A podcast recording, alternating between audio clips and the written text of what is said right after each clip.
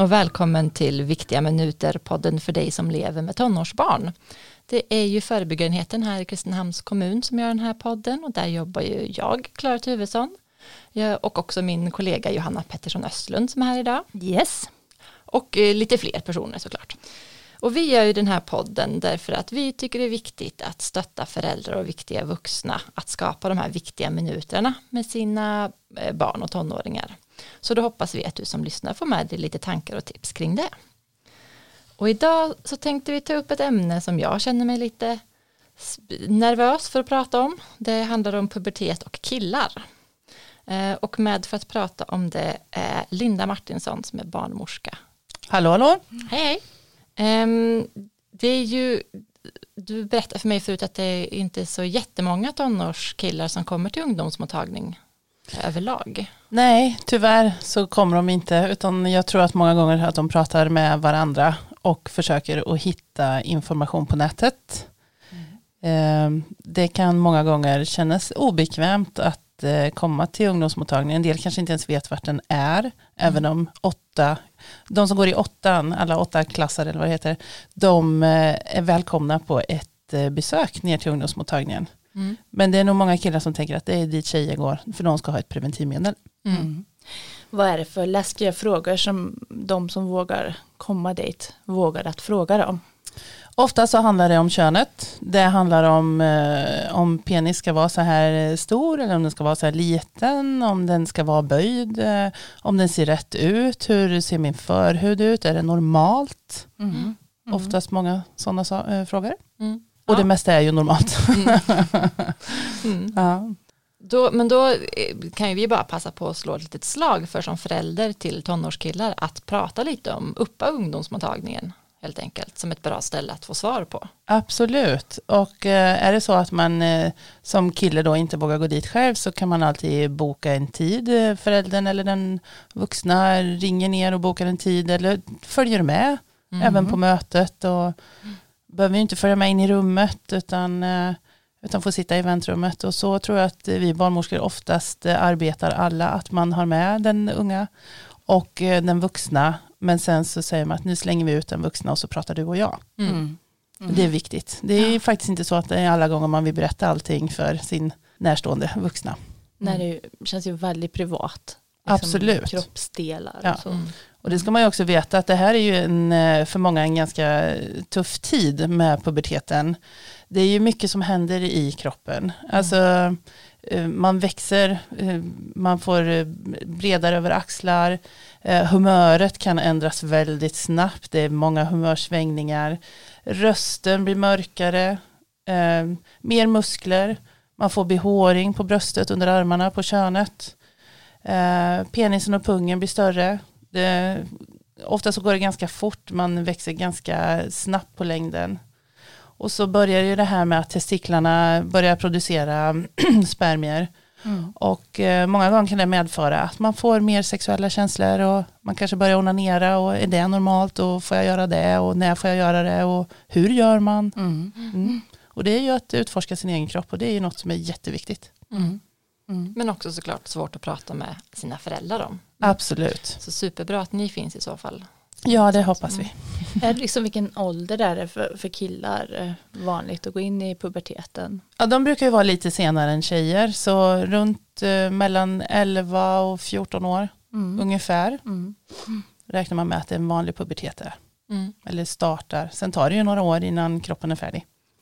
Ja, men för jag tänker man kan ju, det är så svårt att åldersbedöma eh, tonåringar överlag, men speciellt tycker jag att det är så himla svårt att bedöma eh, killar. Mm. Därför att i en och samma klass så kan det ju gå killar som jag skulle kunna säga, alltså med en högstadieklass kan jag tänka att den där skulle jag gissa på skulle gå i sexan, men den där skulle lika gärna kunna gå på gymnasiet. Det känns som att det händer, liksom att det är en sån, de drar iväg åt så olika håll. Ja, liksom. och det är just det att det är ju, man kommer in i puberteten vid olika tidpunkter. Mm. Eh, och det gör väl det att det, det, blir en så stor skillnad just för att de växer på längden och det mm. blir muskler och man blir grövre och rösten eh, blir skillnad på och det, det blir så stor skillnad på den som inte har gått in i puberteten och den som har gått in i puberteten. Mm. Och det ska jag säga, det är, så är det för tjejer också, men, men jag upplever att det inte kanske är lika märkbart för tjejer, för mycket av det som händer är men som att man får mens, det, det syns ju inte. Nej, Utan det är ju kanske brösten och former och så, men Mm. man kan ju vara en, man kan ju vara en, en, en tunn tjej hela livet. absolut. Till Visst kan det vara så. Ja. Mm. Men det känns som att det, det syns så mycket på killar. Ja, och det är ju just det här med testosteronet som gör att, det, att man blir grövre och längre. Mm. Och då tänker jag att det kan ju vara lite tufft om man eh, går i en klass där många har dragit iväg Mm. eh, och man själv inte har gjort det som kille. Absolut. Och då som eh, vuxen så måste man ju fråga hur, eh, hur tycker du att det funkar? Hur, eh, hur mår du? Och det är någon, jag ser på det att det är någonting som inte riktigt är okej. Vad är det du funderar över? Mm. Och då kan det ju komma fram då att ja, men det är bara jag som är, jag är så kort, jag är kortast i hela klassen.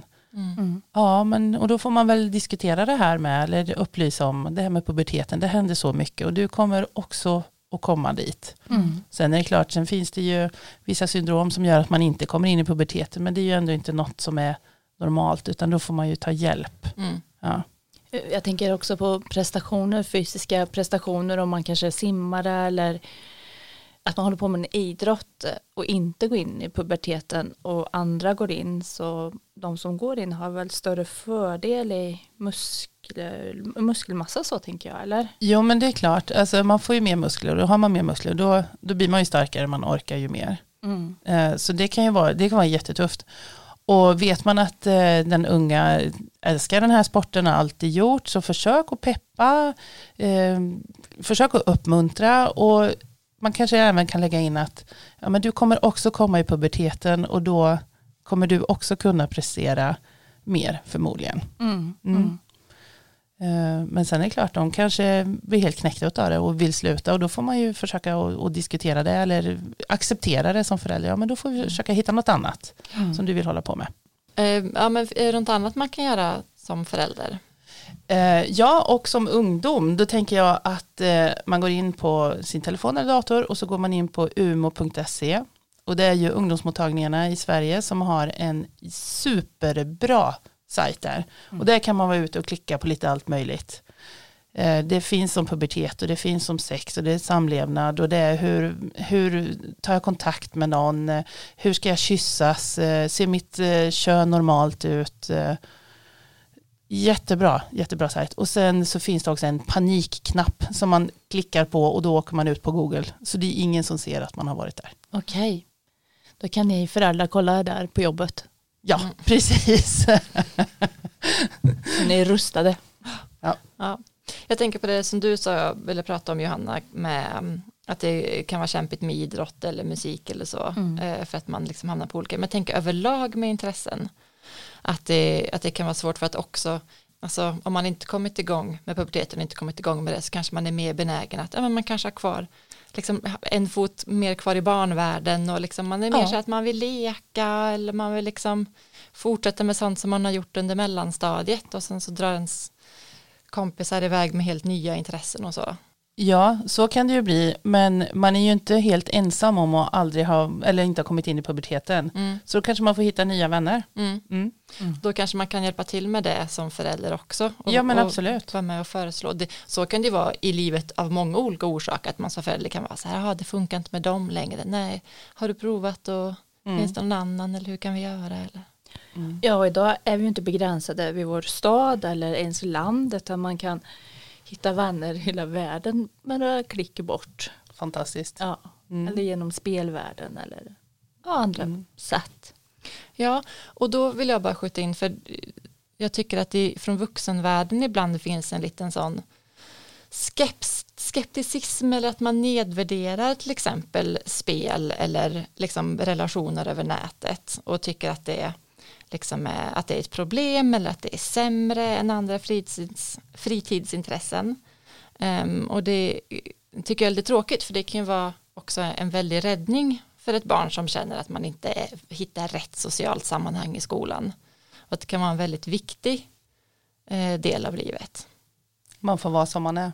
Ja, Mm. precis. Mm. Och att det finns väldigt många sådana väldigt fina sammanhang i spelvärlden där man kan och där man också inte är beroende av sin kropp. Mm. Där man går in och väljer en ny kropp. Mm. Eh, så. Och, Mm. och, få, och få vara den som man liksom mer kanske vill vara eller känner att man är eller så. Mm. Att det finns något väldigt fint i det också. Mm. Eh, och sen såklart som förälder då att man har koll på att spelandet inte tar över tar över viktiga funktioner i livet utan att, att, liksom att, att, eh, att, det- att livet funkar bra i övrigt men att man behöver inte vara så man behöver inte rangordna intressen på det sättet Nej. kan man säga det. det mm. Är det så att tjejer beskrivs som var mer pubertala och mer så svåra dramatiska och, och- mm, och tonårstjejer. att det skiljer det åt liksom så?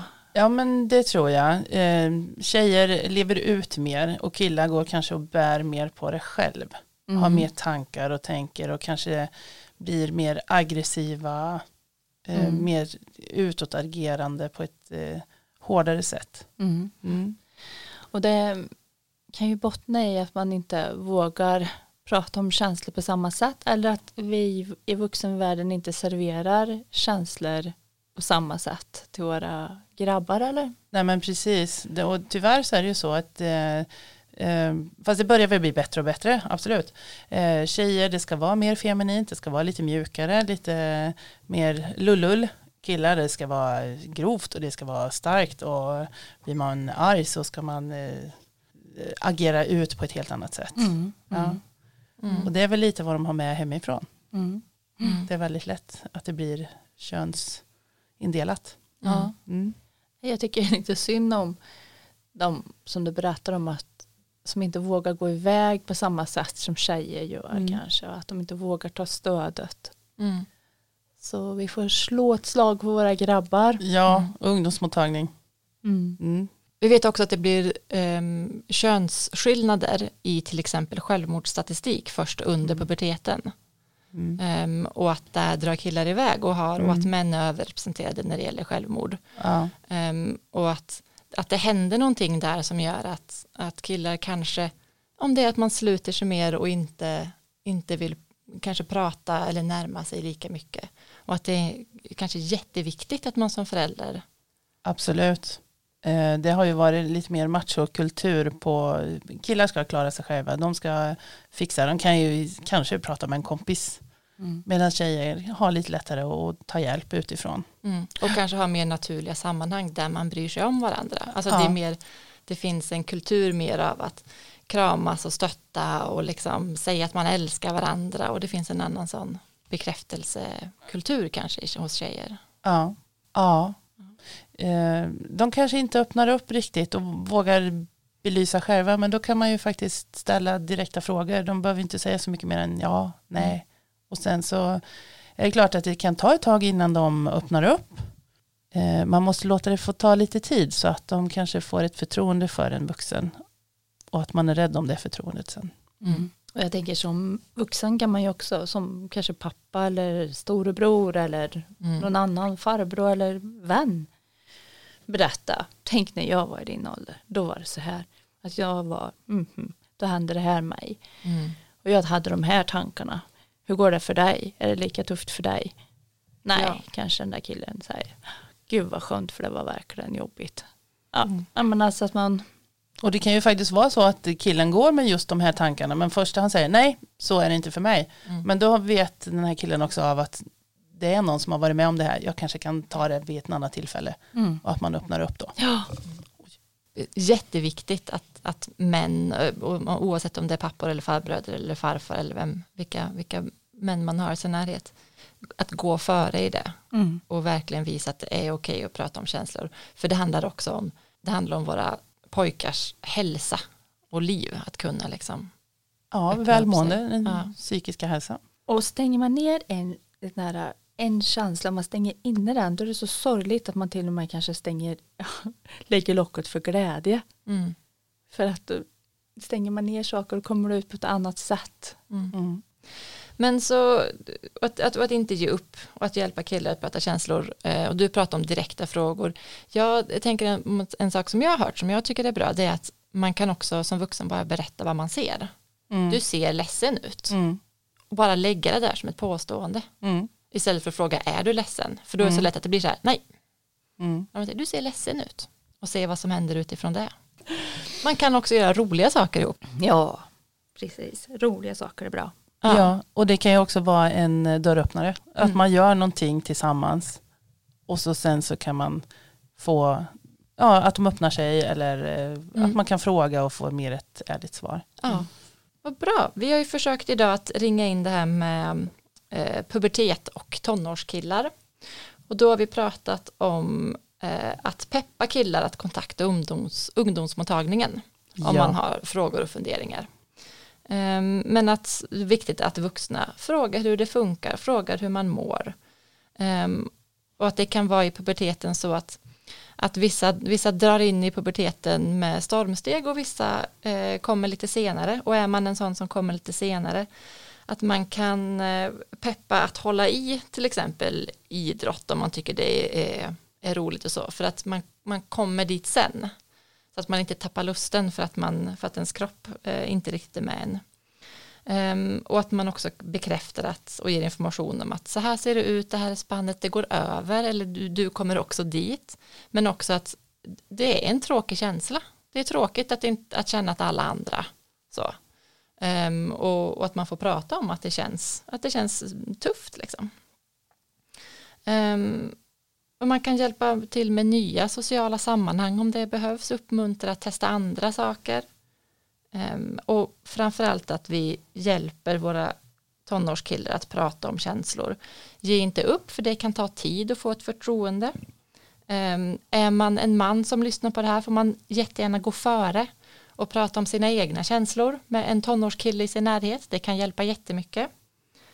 Ehm, man, ett sätt att närma sig att få någon att prata om sina känslor är att bara berätta hur man tycker att den, eh, alltså hur man tolkar den känsla. Men man kan också bara hitta på roliga saker för att stärka gemenskapen och liksom öka förtroende på det sättet. Mm. Hoppas att det finns något eh, av det här som funkar för dig som lyssnar. Tack så himla mycket Linda för att du kom hit och pratade med oss om det här. Tack för att jag fick komma. Det var jättevärdefullt och tack för er som har lyssnat. Ehm, Vi ses någon gång igen snart hoppas jag. Hej då!